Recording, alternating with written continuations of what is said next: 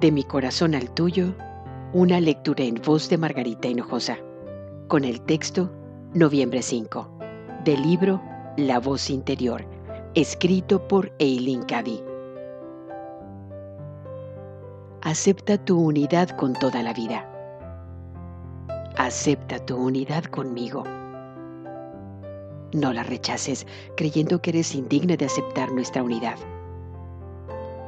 Esa impresión de ser indignos es lo que separa a los individuos de mí, su creador.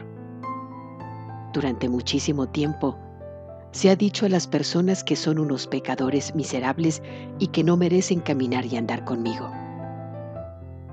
Hace ya demasiado tiempo que se han separado de mí, hasta que han dejado de conocerme y ya no se dan cuenta de que yo estoy en ellos. Destierra ya de ti esas falsas concepciones acerca de mí. Acepta con júbilo y asombro nuestra unidad.